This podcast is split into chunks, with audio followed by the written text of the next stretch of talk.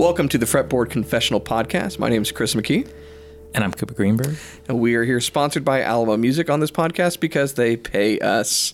Uh, and so that's the best sponsors that you could possibly ever have. This is a podcast for guitar players, by guitar players, and people over six feet need not apply because we are both not dunking anytime soon. I thought you were going to say people over 60 years old, get out of here. like, dude. Do you ever play basketball?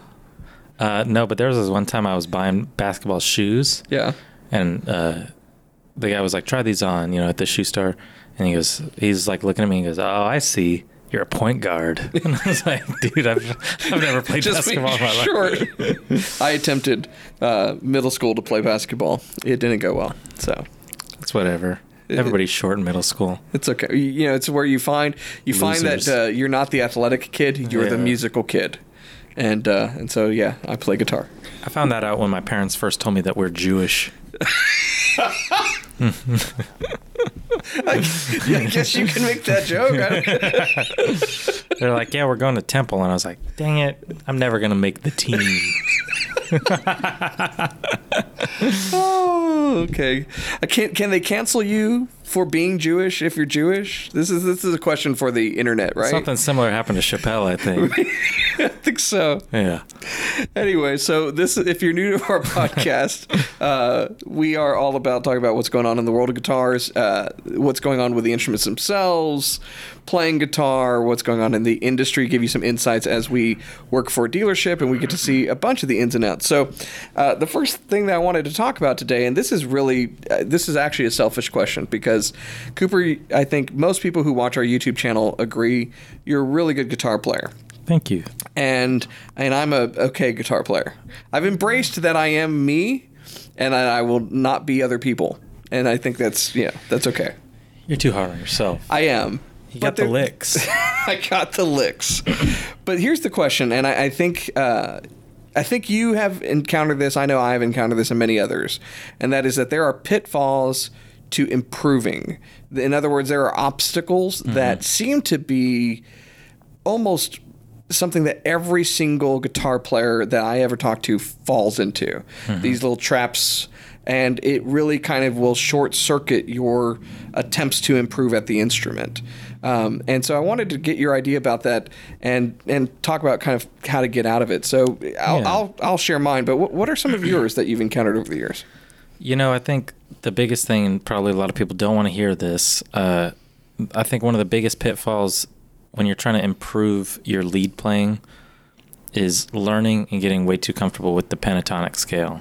It's, you know, literally people call it the box, but, you know, you kind of get trapped in a box. Once you learn a few different, you know, solo lead type licks, super easy to get stuck to them do all of your solos very similar in a Right. similar fashion um, and it's you know it's easy because it's everything sounds good in the pentatonic scale Well, it's know. a pattern that you can apply to any key. yeah you can do anything you can do major and minor i think even just moving from sticking to you know major or minor moving on from that switching between the two you know knowing when to move to a major pentatonic um, and when to modulate keys like that i think that's a big thing. But you know it maybe it doesn't have to be pentatonic if you just play on like you know minor scale or melodic minor scale harmonic minor scale. If you get stuck to one it's easy to then all your solos or all your lead playing, all the stuff that you write is going to sound like that. Um, I think, you know, we were talking about it downstairs. Nick said learning scales is like, a, you know, Is the of pitfall. But I think learning more scales gets you out of the the scales pitfall. So learn about modes, learning different I was about ways. to say, you I-. I, think modes is a big thing because you Yeah. effectively have the same pattern, but learning how to play within these various modes changes the whole tonality Yeah. of what you're playing. Yeah, and adding you know, using ways of like creatively using dissonance in some of those modes, um, using notes that are outside of like a pentatonic or kind of a diatonic thing can always add a, something a little more interesting, bring you to that next idea. So instead of getting stuck in a box, I think it's uh, important to just play around. Play things that you probably are have been conditioned to think are the wrong notes to play. Mm-hmm. See what sounds good. Just call know? it jazz. Yeah, that's jazz, dude. I love love good jazz. Yeah, Guthrie Trapp, who is sponsoring this today, he doesn't know it yet, but mm-hmm. we're going to talk about his great videos on YouTube, and then we're going to yeah. send him an invoice. Um, but basically, I love how Guthrie in in a ton of the videos he's done on his channel and others, he comes back to this kind of consistent message about playing over chords. Yeah. And I think it's something that a lot of people have a hard time maybe wrapping their heads around or don't understand the full value of. But I found that going back to the idea of, of playing scales, I think where that trap is is that you you learn a scale but you don't learn how to utilize that scale really within the context of the songs that you're playing. Yeah. So you're playing this scale and you're playing these licks on this scale that may or may not go. You know, years ago I had a mini lesson with Robert, mm-hmm. you know, good friend of ours, and uh, he was like, "Yeah, you're you're spot on. You know, your theory's there, but it wasn't my theory; it was my ear. Like I yeah. could hear." What went there and what didn't go there. Yeah. And so to him, he's like, "Oh yeah, you got it." I didn't really have the theory behind what we were talking about. Yeah. And I think some people have an ear and they can hear kind of what goes where, and others don't. And so if you, you know, if you don't practice playing over the scales or applying these these uh, over the chords or applying these scales within the context of songs, yeah. you then struggle. Yeah, I think you know in that kind of way. Say you're playing on a 145, like a 12 bar blues or something, there have been times when I have, um, you know, I've gotten to go do like a session in, you know, for somebody else a couple of times, and it's been really fun. But there were times early on in those scenarios when, say, it's a 12 bar blues and I'm playing in the key of G. Um, you know, if you don't resolve with the chords like you're talking about, if it's coming back to the G, you want to end on something that's going to harmonize with that, be it a G, unless you want to create tension, or a B, or you know, or a D. But then yeah. on the flip side, if the end of the phrase that you're soloing in, say it ends on a five, you know, you're you're on this D7 chord, and you resolve yourself back to a G because you think you're done with the scale, so you're going back to the root note, but the whole band's rocking on a D. The G is not present in a D7 chord. Right. So it's going to sound like something's a little off. It literally sounds to a listener with that maybe they don't even notice it that the guitar player is is done with this, but the whole band is still building up tension. Right. So I think Or it sounds like a wrong note when technically it's, it's within not, the scale, yeah. but it is not it's wrong sort of. Yeah. I yeah. think it's fun to think about chords within a key is like each one is a little block component that mm-hmm. you're storyboarding with a little bit. So, you know, the five within a scale is this suspense that we're waiting to resolve back down. You know, so being able to have the chords be like. You mean not everyone should just play seventh chords nonstop? I mean, I, I love a good seventh chord, but I think about it like your chords are the main ideas of the story, mm-hmm. and then the lead is like the actual narrative and like the more detail of what's happening. And I think that's the way that I like to think about solos within a song.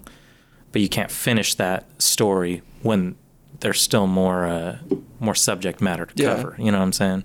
Now we're talking about soloing, there's probably people listening like I'm not even there yet. Like mm-hmm. I'm playing chords. I've just started. I'm having trouble switching from chord to chord with good ease and progression and stuff. Yeah. And what's funny is, see what you think about this. I think the answer is is somewhat counterintuitive because sometimes the answer to getting proficient with something is when you practice repeatedly working on that thing. Mm-hmm. You know, eh, the more that you play something, the more proficient you're going to be, right? So if you're new and you're starting out and you're trying to transition from G to C to D, E minor and yeah. stuff, and do it where it's fluid, the only way that I know to get better at that is to do it. Yeah.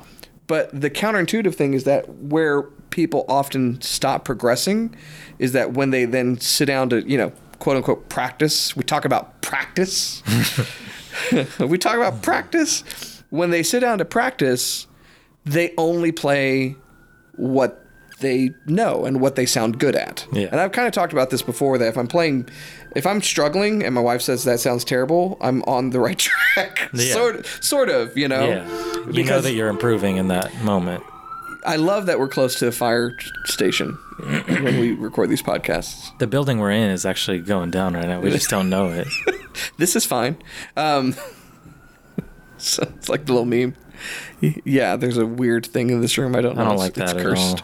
It's what curse. they're coming for, dude. So, so, but you know what I'm saying? Like you, you have to practice some things Yeah. repeatedly, but if you don't practice new things, you never progress to learn them. And when you practice those new things, it's going to be frustrating. And if you stop, then you never become proficient in it. So it's Yeah. kind of like this. It's not one answer. It's a little bit of both. Yeah, you know, I had an experience a couple days ago. I got set on this idea that I'm going to learn the theme from Howl's Moving Castle on guitar. And it's, you know, written on piano and there's all these orchestral versions and stuff, but I wanted to kind of learn these fingerstyle versions that I've been into. And my first instinct, which is what I'm getting into as a pitfall, is looking up tabs because I wanted the quickest possible way of learning it. Um, and the problem with something like Ultimate Guitar is oftentimes, I'm sure you've experienced This podcast brought to you by Ultimate Guitar. No, don't even com. say that. They have too many ads as it is. Um, I You can't even like pull yeah, up the you can't do application on your iPad anymore. Have you seen that thing in the corner too, where it's like learn to play the song, and they show you like a thumbnail of a video that you know is not a video about that song? right? Yeah. Um, yeah. So I'm trying to learn this piece. I look up the tabs. First of all, many times the tabs are wrong on this site, but because they're user user made. Oh yeah, you got to check the star rating. You gotta right? check the Any- star rating, and then sometimes and it's even like then, it's like the highest omitting, rated one's you're wrong. omitting the coolest chords in this. But um, the difference is with something like that, it's really based around this, you know, E minor, A minor, B seven kind of cool thing. Um, I guess that would be a harmonic minor, but um, the tabs don't really tell you. This lick accompaniment would be pa- playing an E minor in the background, would be playing an A minor. Yeah. So instead, if you're listening to the song and playing along and just trying to pick out the chords, or if you find the chords, you'll probably have a better understanding of what you're going to do. And then the melody is going to be right there within because all Right. of these, you know, within reach when you're playing these chords. So I think instead of learning it, you know, number by number on a tab, sometimes if you're trying to find the melody of a song, learn the chords Right. first. You know, I think that's most people just want to learn the lick, but learn the chords, then you'll be able to pick them out by ear. That was the thing that I finally unlocked for me when it came to trying to read tabs. Um, I would buy, Yeah. you know, a book from said famous, you know, guitar player. Yeah. And then look at what looked like hieroglyphs, and you know, and when it came to trying to apply them to guitar, I remember once uh, years ago. I still have it. Um, I've never learned all the songs in it. I'll, I'm not gonna say I'll never learn all the songs, but you know, at 40, it's kind of looking like I'll never get all these songs. But it was a Doyle Dykes book I picked up at an Alamo Music Taylor clinic he did years ago. yeah, I mean, we're talking 15 years ago, probably at least, and um, and he didn't even tab it because he can't read music, right? so someone tabbed it for him.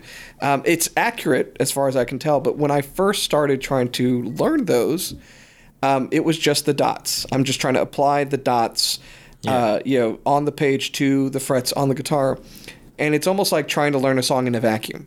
Yeah. It doesn't really work. And then the light bulb went off one day that, despite the alternate tuning or something, this is a chord. And the, Yeah. you know this, there, these are arpeggios, or these are fragments of this chord to create this melody. And once I had that, it was it was pretty eye opening. Yeah. I still struggle with s- songs like his, but uh, Yeah, it was sure. it was very helpful. There's not much in the in the way of like what rhythm are you supposed to be playing these notes at either. You know, Yeah. some people try and make it towards visual, but usually they're equally spaced out and Yeah.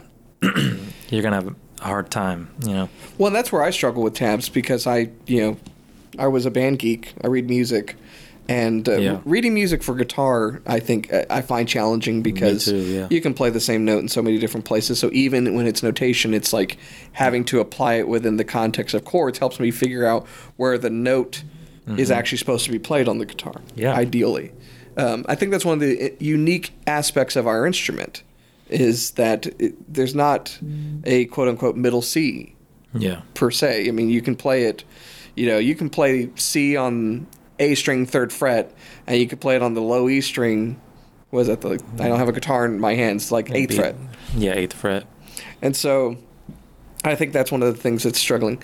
How about this? I have a question for you. You you play with quite a bit of speed and a lot of people, myself included, struggle to get faster and I know what the answer is despite not applying to it. But what do you think is the answer for For how to pick up speed. how to get faster when you're trying to play? Like and uh, obviously at this point we're not talking chords per se. Yeah. This is really playing licks, you know, and and stuff. I mean, it's gonna sound ridiculous, but doing it slow a million times, you know, like there's something that I like to do that's really like this. It's just a pentatonic run, but it hits all six strings, and you're kind of jumping the same pattern from you know E to A, D to G, B to E, and I do it a ton in a way that it'll let me naturally get from low register up higher to where I can really start the solo, but it's just a quick way to get up there. But it was like years and years that I would do it to really slow songs at like quarter note pace, you Yeah. know. Um, but really, that's like the only way it's ever going to happen, you know. and this is this is my toxic trait. This is Yeah. I know this information, and yet when I sit down, this is this is fretboard confessionals, right? I'm confessing right now. I sit down to learn a lick, and I will try to be slow for exactly 30 seconds. Yeah. And then I will try to play it as fast as humanly possible and get frustrated with myself that I yeah after 30 seconds of practice I don't have it yet. But what's funny, I was thinking about this the other day. Now I, I'm trying to remember what brought it to mind. I was watching a movie or something, and someone was teaching someone else martial arts, and the way they studied started was with these slow movements of the forms. It's how I learned martial arts, and going back to being in band. It's how I learned to play every instrument I learned, and how I learned to mm, play Yeah. every song from when you first start the instrument as you progress, and even to more complicated things, learning it at a slower tempo and bringing it up. Like literally almost everything, whether you're an athlete or, or a musician, these things that we learn in our lives, we start off slow. That's the process. You gain muscle memory, Yeah. and then speed comes with familiarity. Yeah. Yeah, for sure. I think it's you have to strike this balance between just doing the fundamental stuff and being patient, learning it slow, adding 1 BPM each time that, you know, you play it. Do you actually use a metronome? Hell no. But you should. Got one up here, dude. but you should. Um, the other thing is like on guitar, I've talked about this a little bit on our lessons that we filmed.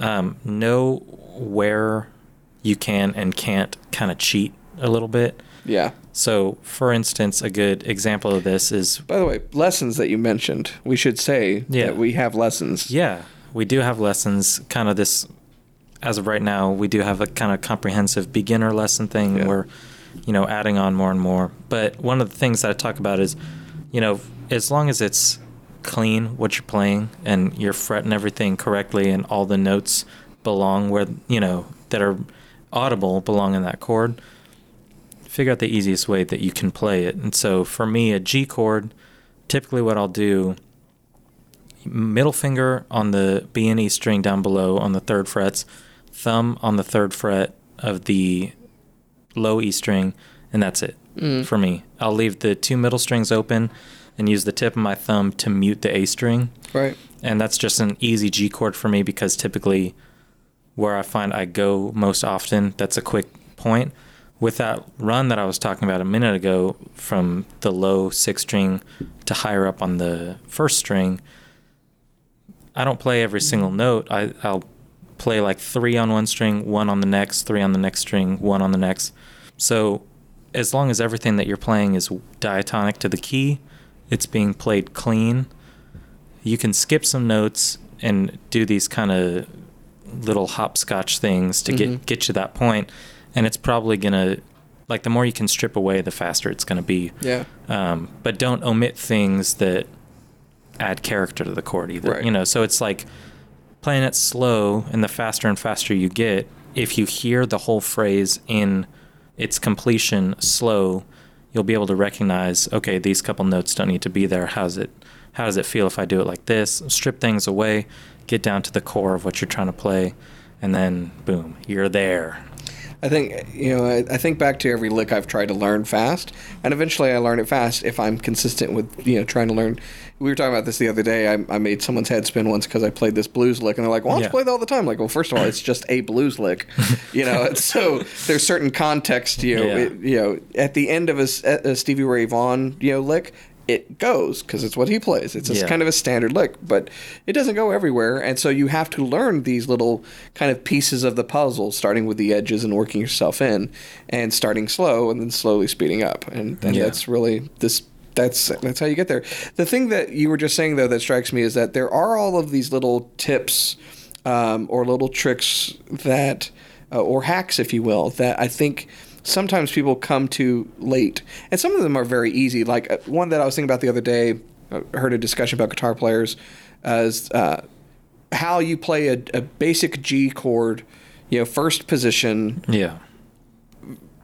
will vary depending upon what the next chord is. Yeah. And I know I do that because if I'm playing a C right afterwards, then I'm going to play with my ring finger on the low E string versus Yeah. my middle finger on the low E string. So I'll play that chord two different ways depending upon if I'm going to C or D or a B minor, whatever it is next.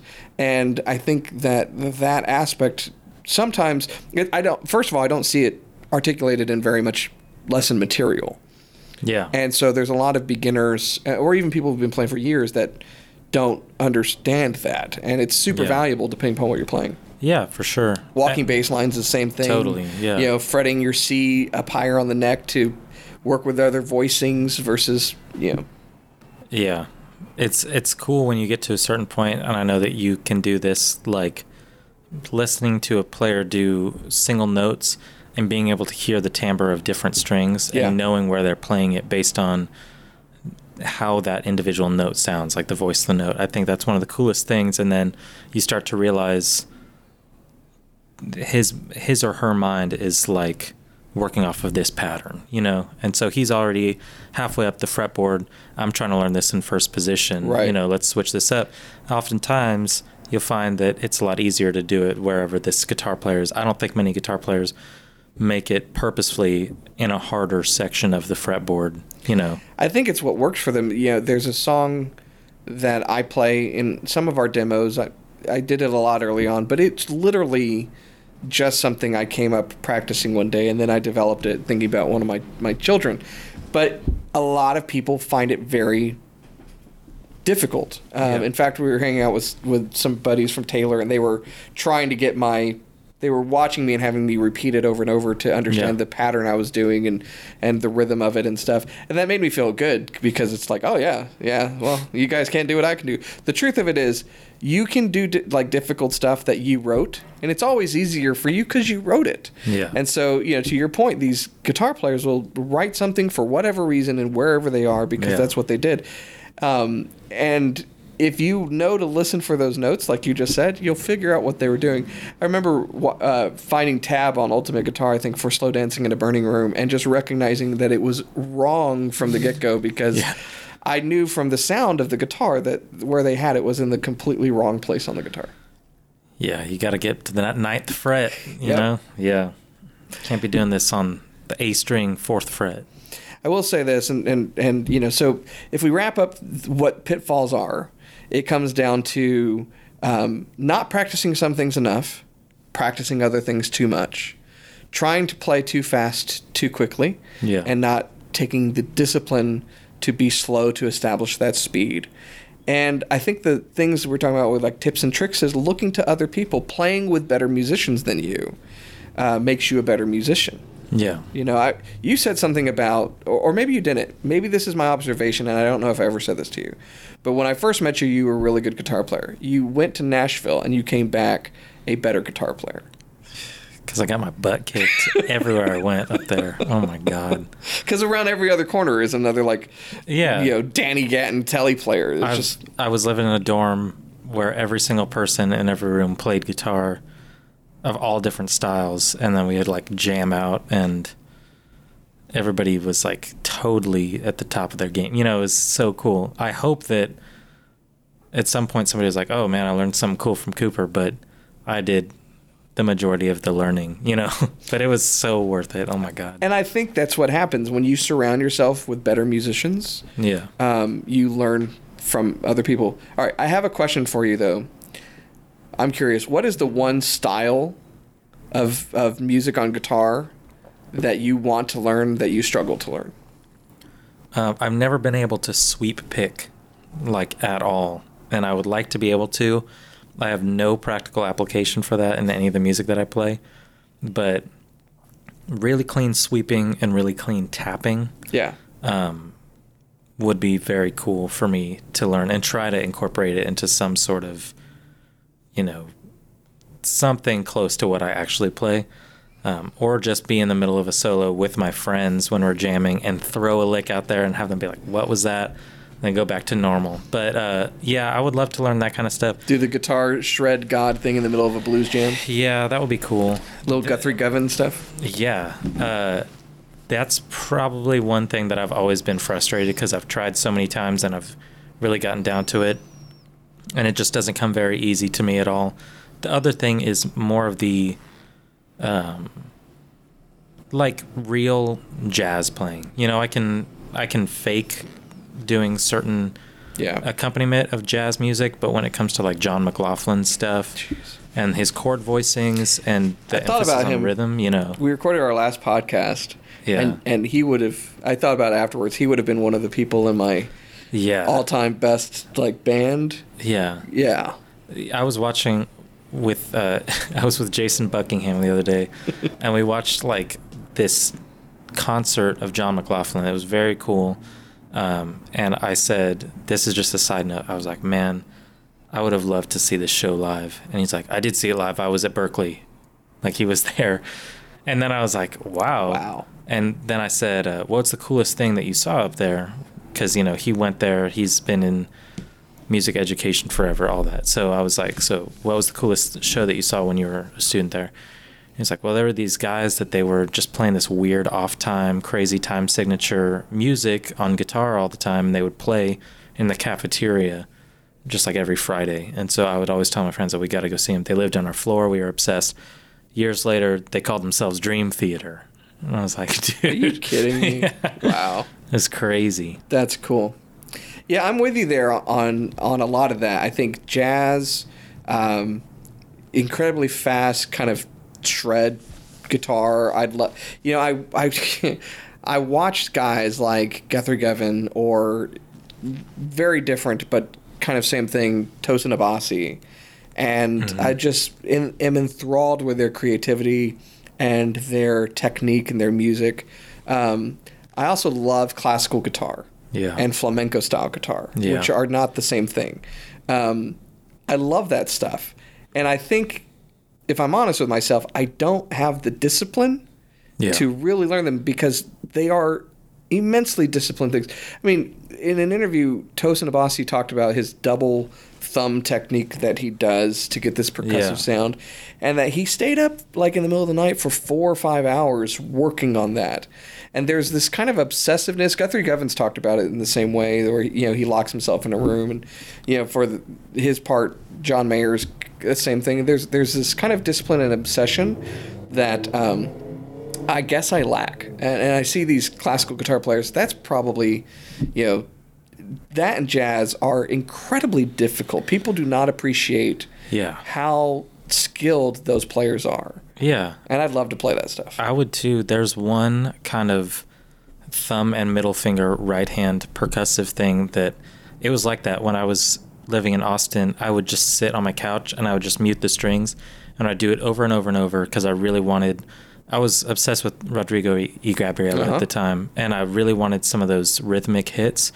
Um, and it gave me the gnarliest blister, Yep. like right on my on my thumb on my right hand. But after a while, it, I love using it. And then my friend Ramon, who you know, um, he over the I mean, he was always a huge Gypsy Kings fan and Paco de Lucia and stuff. But over the pandemic, he stayed I mean, he would play like 8 hours a day. Like, you know, he would start at like 6 p.m.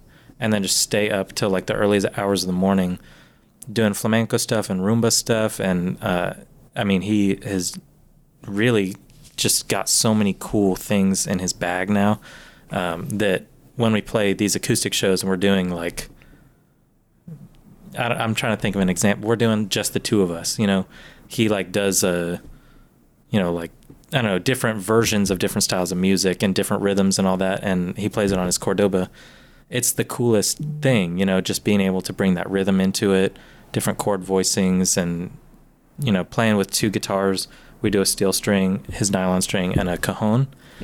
It just adds a whole new flavor, you know. So I'd love to learn some of that kind of stuff every you talking about the calluses every time I, I if when I have a classical I don't have a nylon string guitar at all right now and I need to get one yeah um, but I started playing that and I remember developing calluses on the tops of my nails, yeah. where your nail bed meets your finger, I yeah. had calluses there. First, it would be red and bloody, and then it would callus.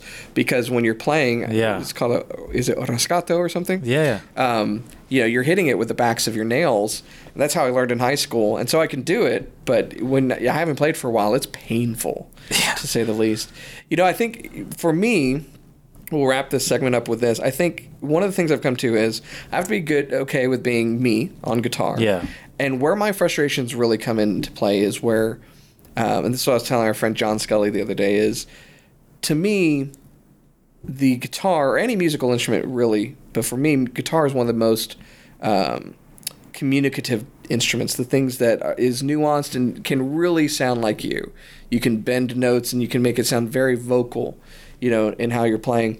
And all of the things that I want to say, I sometimes lack the vocabulary in. Yeah. It's like walking into a Mexican restaurant and not having enough Spanish, just un poquito, yeah. you know? And so I can't really communicate the way I want to. Yeah. And so for me, that's what all guitar really should be about is you improve your skills and your techniques not to sound like somebody else even if you're inspired by somebody else but so at the end of the day you can best communicate what you on the instrument sounds like. Yeah. What you're trying to say. Yeah, no, it's a great way of putting it for sure. Got to learn more languages. Got to mo- learn more languages. If if I could have, if I could just say one thing and like get downloaded like in the matrix of like what do you want to learn, it'd be everything. like I'd love to just have all the genres. I'd love to play bluegrass and classical and jazz and yeah. and and blues and shred and just everything you know, modern finger style tapping stuff all at once. That'd be amazing. So yeah, but I wish to learn classical, I need to get a new classical guitar, and I don't have one right now. Which brings us to our next segment. And Cooper, that is, dude, where's my guitar? It's in the ports. It's that was inspired by an amazing masterpiece Ashton Kutcher movie.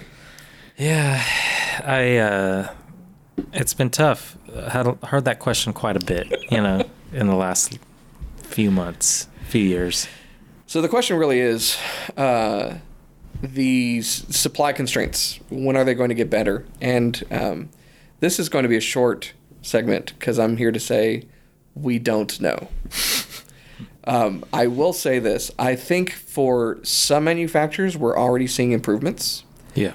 And I think by the end of this year, things will start to normalize for them and uh, I'm going to not name names. I will just simply say it is the people you probably think, the people that are the best and most efficient and have their manufacturing processes dialed in. And to the others, we say, can we please just get one J45? you know, Gibson is definitely struggling, and and Martin is struggling. And I have said I think tra- the more traditional the builder is in their processes, the more difficulty they are having during this time.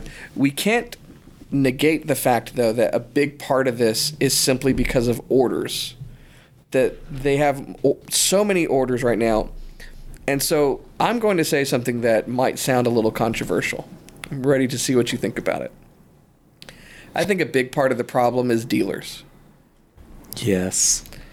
I suspect we're the problem. Well, some dealers. I don't think we're the problem. I think we are very uh, disciplined in how we order. But I, but one is, of everything, please. it is really easy to sell guitars right now, and there are supply constraints. And so I think there are some dealers that have not been as critical in how they order, and they've ordered a ton of stuff, and so this just creates a backlog. And if if these manufacturers shipped everything to those dealers right now, those dealers could not pay for it, but they have it on the books. And I know this because some manufacturers are pushing back, like, no, no, we will not take that order from you. Um, and I think that's why. I think there's there's a lot of stuff kind of out there pending that's just create making this worse. Yeah. It's I've had this thought in my head about these George Harrison Telecasters that the world is on fire about. To a very specific group of people, this has been the most stressful like thinking about this guitar, how many people in the world want it? There's only a thousand. Yep. And worldwide. A thousand worldwide. A thousand being made. And it's in one of the most obnoxious rosewood shortages that we've seen. And it's all rosewood. Yeah.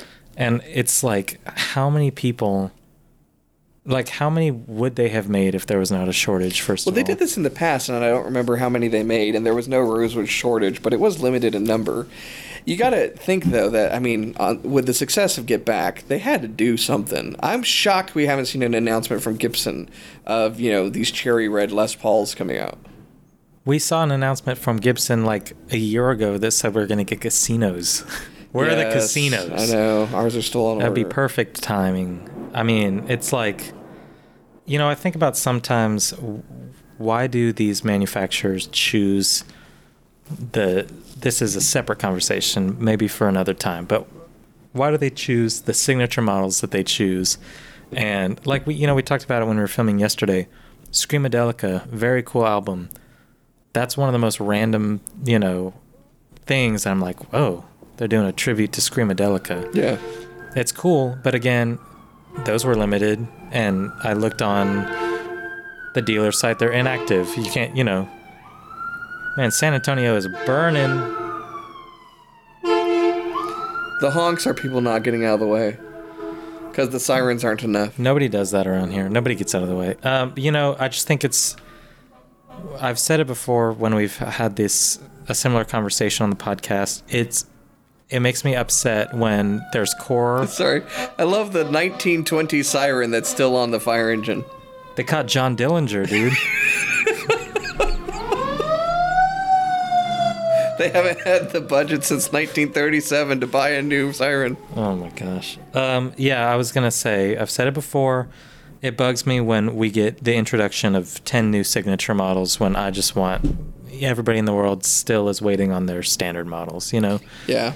Stuff like that. And for some reason, I can't get a spruce and rosewood dreadnought from an unnamed manufacturer, but I can have announced and receive some all rosewood telecasters. You know, within a couple months. Yeah. I mean, the supply constraints for the actual raw materials is definitely a thing that's that's limiting some stuff. But I know that that's not the entire story. Yeah. Um, and there's workarounds. We've seen manufacturers first of all switch to different tone woods um, to you know deal with that situation when it was available and applicable.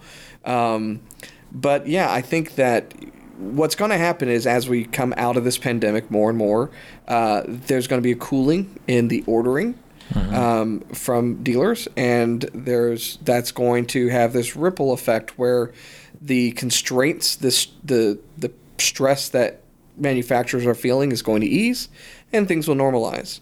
What I hope doesn't happen is that there's a huge increase in like how much they're building, and then it just like someone shuts off the faucet because that's very detrimental as well. So Yeah. Uh, in the meantime, we continue to try to get guitars in. I'm excited about some of the new stuff we have on order. Really uh, that's coming, and you know the the companies that can get guitars to us at the end of the day are going to benefit from being able to do that, and the companies that are going to struggle, I think it will have ramifications uh, for, Yeah. for many years. You know, I think some, and I'm not, you know, we can talk about this more in a coming episode after certain things get announced, but I think that there are brands that are taking note of popular things that are not being made and Mhm. are unavailable and finding a way to put themselves as an alternative. And I'm excited to see, um, you know, what kind of cool modern alternatives are born out of this kind of hey i'm waiting on such and such guitar but this other brand just made a really cool competitor i might as well check that out and i think we're going to see a lot of that as well you know Yeah. people that do have the resources to make things and get them to us might be able to fill a void and make a lot of new fans. You know. I agree. Well, so going back to your time at uh, in Nashville, Yeah. um, that kind of brings me to our last segment that I wanted to talk to you about today, and uh, and that is the best, the worst, and the strangest traits of the guitar community. Because anyone who's spent any time on a guitar forum on the internet has seen the best and the worst and Yeah. the strangest, or go to a guitar show, and you've seen this as well. So I'm curious if you've got some I- thoughts on. Let's go with worst first, so that we can end on a high note. The worst is that most guitar players that I've ever met are they think they're the best guitar player that, that Isn't that every musician? Yeah, that's that's just a bad musician trait. Um, you know, I th- I think there's a lot of overlap. I was gonna say the best. I love talking about gear, and it's something that a specific amount of people care about, and I think guitar players nerding out about guitars or pedals or other players' tones is are some of my favorite conversations I've ever had. Yeah. But then the judgment that also accompanies that is also the worst part of guitar Yeah. players. So when people roast other people about like this cat's using a metal zone or if like who cares if his tone sounds good, right? But like if you're say you're like this hypothetical popular YouTube guy and you t- trash everybody that uses a tube screamer. Hypothetical. And let's say that your name Yeah. is Shet Roll. Shet roll. oh, he's got great tone, but I'm like, get a tube screamer on Tube that board. Tube screamers are Yeah. great. You know, one of the guys uh, on TikTok, uh, Wampler Pedals uh, account, I've been following, and I really appreciate his discussions. I was thinking about it in context of tube screamers because he was talking about the difference between um, symmetrical versus asymmetrical uh, distortion. Yeah. you know, and uh, the smoothness of symmetrical, which is a to- uh, tube screamer, versus asymmetrical, and you get a bigger sound. And, Yeah. you know, it's a subtle thing, but yeah, I love those discussions. But I'm 100% with you on, and it's all sorts of gear. Sometimes it comes down to like not even a metal zone. It's like the whole brand. There's a whole there's a whole movement right now, and I'm going to go out on a limb. I I wonder if Boss's mar- and Roland's marketing department is behind it. If they're not, they should take credit for it because it's brilliant. But I've seen all these pedal videos going around on social media of like, hey, it's cool to like Boss pedals. Yeah. You know, I think a big part of that was uh, the JHS video a while ago. I loved that video so much when it's like talking about how many classic pedals and boutique pedals now are based on just Boss circuits. Yeah. Um, yeah, I think it's cool to like Boss. They make incredible stuff, and I like talking to people who have that attitude on all kinds of things. Right. So, hey man, I got a Mexican Strat. It's I still play that guitar all, all the time. I love that guitar. Oh yeah, they make amazing guitars. I've had mine for 20 years. That kind of conversation that's like not it doesn't always have to be which is fun also it doesn't always have to be like a double a grade koa top k22 ce 12 fret is the best guitar in the world because it might be Right. So one of these worst traits is like the the looking down the nose. Yeah. Cork sniffer. I've been accused of being a cork sniffer, like wood sniffer type person, and and like as a guitar snob. But truthfully, I really like well-made, affordable guitars. you love your custom Taylor and you love your Baja Tele I do. you know what i'm saying Yeah. it's it can go both ways the worst trait for a guitar player and i don't even know if this guy's a guitar player but it's that guy on the ads on youtube that's like there is a huge plague for guitar players and i call it the plateau. And this one secret guitar teachers hate him you know You know, he That reminds kind me of in, in weight loss. There's the same thing because it's, it's like how many, which exercises do you have to do to lose uh, fat in your abdomen? And it's like it doesn't work that way, right? You lose weight everywhere. I learned this. I lost about hundred pounds, and then my glasses didn't fit and my shoes didn't fit, and I was like, oh yeah, it's everywhere, right? it's the same thing. It's like it's there's no secret. Yeah. There's no one thing that makes you a better guitar player. there's a huge curse that Gosh, I love that. Yeah. How about um, brand uh, brand snobbery? That's a big thing. brand snobbery is rough and it comes always with a square headstock and 1883 on it Not always. okay, Martin guitar owners might be, at least in the past, the worst offenders. You know, what's nice on the best side of things, I know a lot of guys that when these discussions happen, they're like, hey, I own a Martin HD28. I also own a Taylor such and such. I also own a Gibson. I also own a Breedlove. I also, Yeah. you know, they just love guitars. But there are people that are fiercely brand loyal all over the place. There's guys who love Taylors and think Martins are terrible guitars, Yeah. which unequivocally they're not. Yeah. And I usually go like, "Have you ever played Have you played a good one? one of these? Like, what did you play? Did you play like a, some X model that was you know not taken care of? And yeah, it's just there's there's really good stuff from pretty much everybody. Yeah. And so I never like you. I think you can have your styles. You, you're a Fender guy, I right? yeah. You've got. Do you have anything that's electric right now? Oh, you have your Rickenbacker. I do have my Rickenbacker. Do you have anything else that's not Fender? I don't believe so. So how come there's not a Fender Cooper signature model?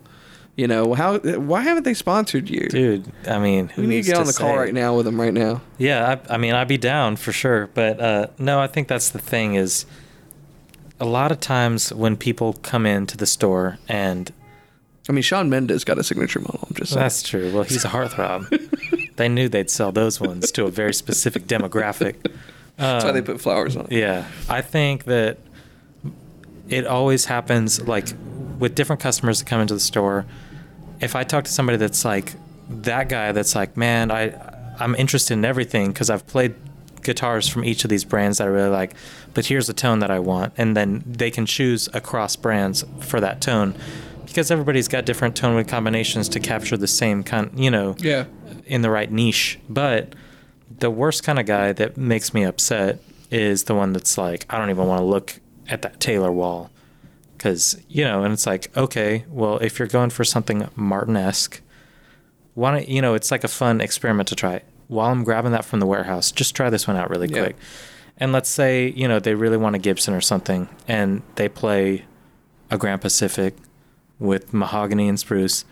Oh wow, I never heard a Taylor that sounds like this. Right. And it's like, well, anything you can name really from Taylor, you can find a guitar with that sound. Yeah. And sa- it's now it's becoming the same with Martin. Gibson, you know, has got a pretty, I think, a pretty specific Pretty sound, defined but there's still variation. And you there's, know, you know, talking about, I don't know if this is a toxic trait of the guitar community. Maybe it is. It's debatable. But uh, I was having a conversation with someone about Gibson songwriters the other day. Mm-hmm. I think they are the most slept on acoustic guitars in their lineup. And I love J45s, don't get me wrong, but like outside of the songwriters, they don't even have anything that's Rosewood except songwriters and studios. Mm-hmm.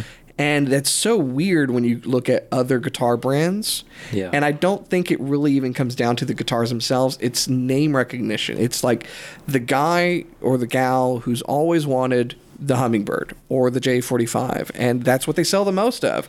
And people don't even try songwriters if they even can. So many dealers won't even carry them because it's Yeah. not what sells. And I'm just I'm out here going beating the drum of you should play a songwriter because it's a it's like an HD28, Yeah. but with Gibson flavor. Yeah. and it's a really good guitar. No, they're great. And I think when we did that video, when you talked about the songwriter, it's called this for a reason. Yeah. You know, it's the perfect singer songwriter, acoustic performer guitar. I saw the ones that we had go immediately, and people with their reviews of the guitar being like, oh man, I never even considered this, but that's the sound that I really wanted. And they're just cool, but I do get like, you want the prestige of saying, I got myself a hummingbird or I got myself a D28. Right. I think that it sounds it's it's a weird thing. I think it sounds cooler to be like I got a D28, but it sounds better to get a HD20. You know, like HD28 doesn't have the mm-hmm. ring and the Yeah. title, but Even there's always for me, that's the guitar. that is the Yeah. guitar. You know, well that is the D28. It is technically.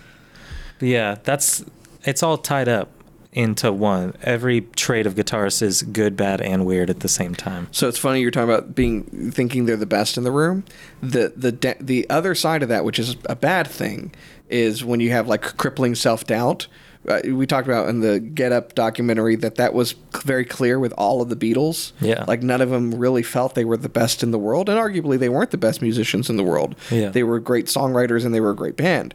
Um, but I know that that's limited me from time to time having this like this nagging self-doubt prevent me from wanting to get on a stage and perform Yeah. you know because you think about that the healthy version of that is what you described which was being in nashville surrounded by people that you felt were better than you and instead of resenting that or cowering away learning Yeah. from those people Yeah, it was also, you know, it's like a place where everybody's probably better than you and they all want to play guitar all the time. and there's a there's an old adage there's always somebody better than you Yeah. That's the thing. And it's like, you know, it was at a music school. So most of these people had to, you know, it could have easily become a chore for them to practice. But that's why they moved to Nashville in the first Right. place. You know, everybody was from other places and we all went there for the same reason. And it was like you get out of your class and then you go straight to your room to play with, you know, play guitar with your friends. Um, and there were so many opportunities for shows too that it was like not just jamming, but it was also go out and play in front of people. So, I mean, it's just it's worth it to find a group of people that are down to to play all the time and talk guitars and you know learn from each other. Yeah, no, I agree. Well, I think we've kind of covered most of the highlights of what's worst and what's best. Yeah, What do you think? And you've been to guitar shows with me. yeah. What do you think are the strangest things, strangest behaviors within the guitar community? I guess it varies by age group, but typically like typically like the smell and the outfits. like with the old guys, it's like, are we at a Guy Fieri lookalike contest? And with the young guys, it's like, It's a collection of Hawaiian shirts. yeah, dude, Hawaiian shirts, bad cologne, hairpiece, motorcycle. Um, That reminds me. This goes back to worst traits. Actually, was at a guitar show. There was an older gentleman who walked up and he said, uh, "You know, I, I I like Taylors, but I don't like their pickups." I'm like, "Yeah, that's fair. You know, not for everybody. You can always order it without a pickup, you know, or change it out." He goes, "Yeah, those body sensors inside."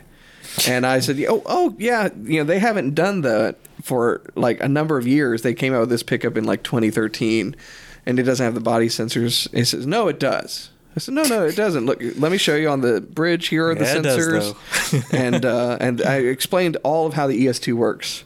He goes, "But they still have the body sensors." And I was like, "Look, I'm like a Taylor certified technician. I know everything about these guitars. They don't have body sensors, and I can show you if you want to look. I like. I'm not trying to sell you a guitar at this point. I'm just trying to educate you. Yeah. And I don't want to be argumentative. I just want you to understand if that's your your hang up. And he was just like, "You're wrong," and walked off. And I was like, "Cool. Have a good day." so he also good had a guy, yeah. hairpiece, I think, and Yeah. uh, and a Hawaiian shirt. The hairpiece. Nothing against Hawaiian shirts. Yeah, the hairpiece. It stays on because there's actually a body sensor on there. so it senses what's going on. Here's what I love, and I'm guilty of this. This is one of the strangest behaviors. Car guys do it too. Talking to somebody about your guitar collection, and what do you do? Pull out photos. Pull out your phone and start showing them photos. Inevitably, you're going to be looking through a much larger album, and you're going to show some kid like me at the guitar show some stuff that he doesn't want to see. Yeah, don't swipe the wrong way. I'm not But trying to touch. Look, even phone. David Robinson, the Admiral, Yeah. Spurs legend, sh- when we were hanging out with him, pulled out his phone Yeah. and started showing us his guitar collection. Yeah. it's again, car guys do it too, and it's if you think about it, it's one of the weirdest things we do.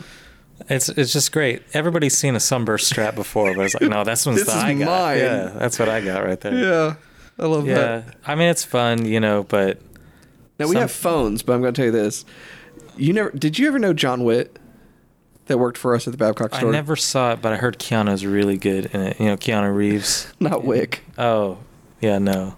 So John Witt, may he rest in peace, was a guy who had moved down here from Chicago, and he had befriended all of us at the store. And he was a retired master technician, uh, electrician. And he started doing setups on guitars. And the guy was a brain and a nerd like us, and uh, bass player actually, Yeah. but also a really good guitar player. But he was old school. I think he even had a flip phone back then. So, but he still had his pictures of his guitars in his wallet, just like people used to have their kids. He's like, "This is my first custom She order Carvin bass. Check that out." Yeah. wow. That's pretty cool. Yeah, you know, it's fun. It's fun talking guitars. I'm never gonna look away when somebody pulls out the phone to show because I love looking at people's, you know, that I love looking at people's guitars and Yeah, I hearing like, the "You gotta stories finish behind that them. sentence." Yeah, I love looking at people's. anyway, uh, yeah, yeah, guitar players are strange people. It's a strange thing. I'll, I'll, I'll, we will end with this. Last thing that I'll say is I think a strange trait of guitars, uh, guitarists, and uh, and again, car guys tend to fall in this too, to an extent, overvaluating something because it's old.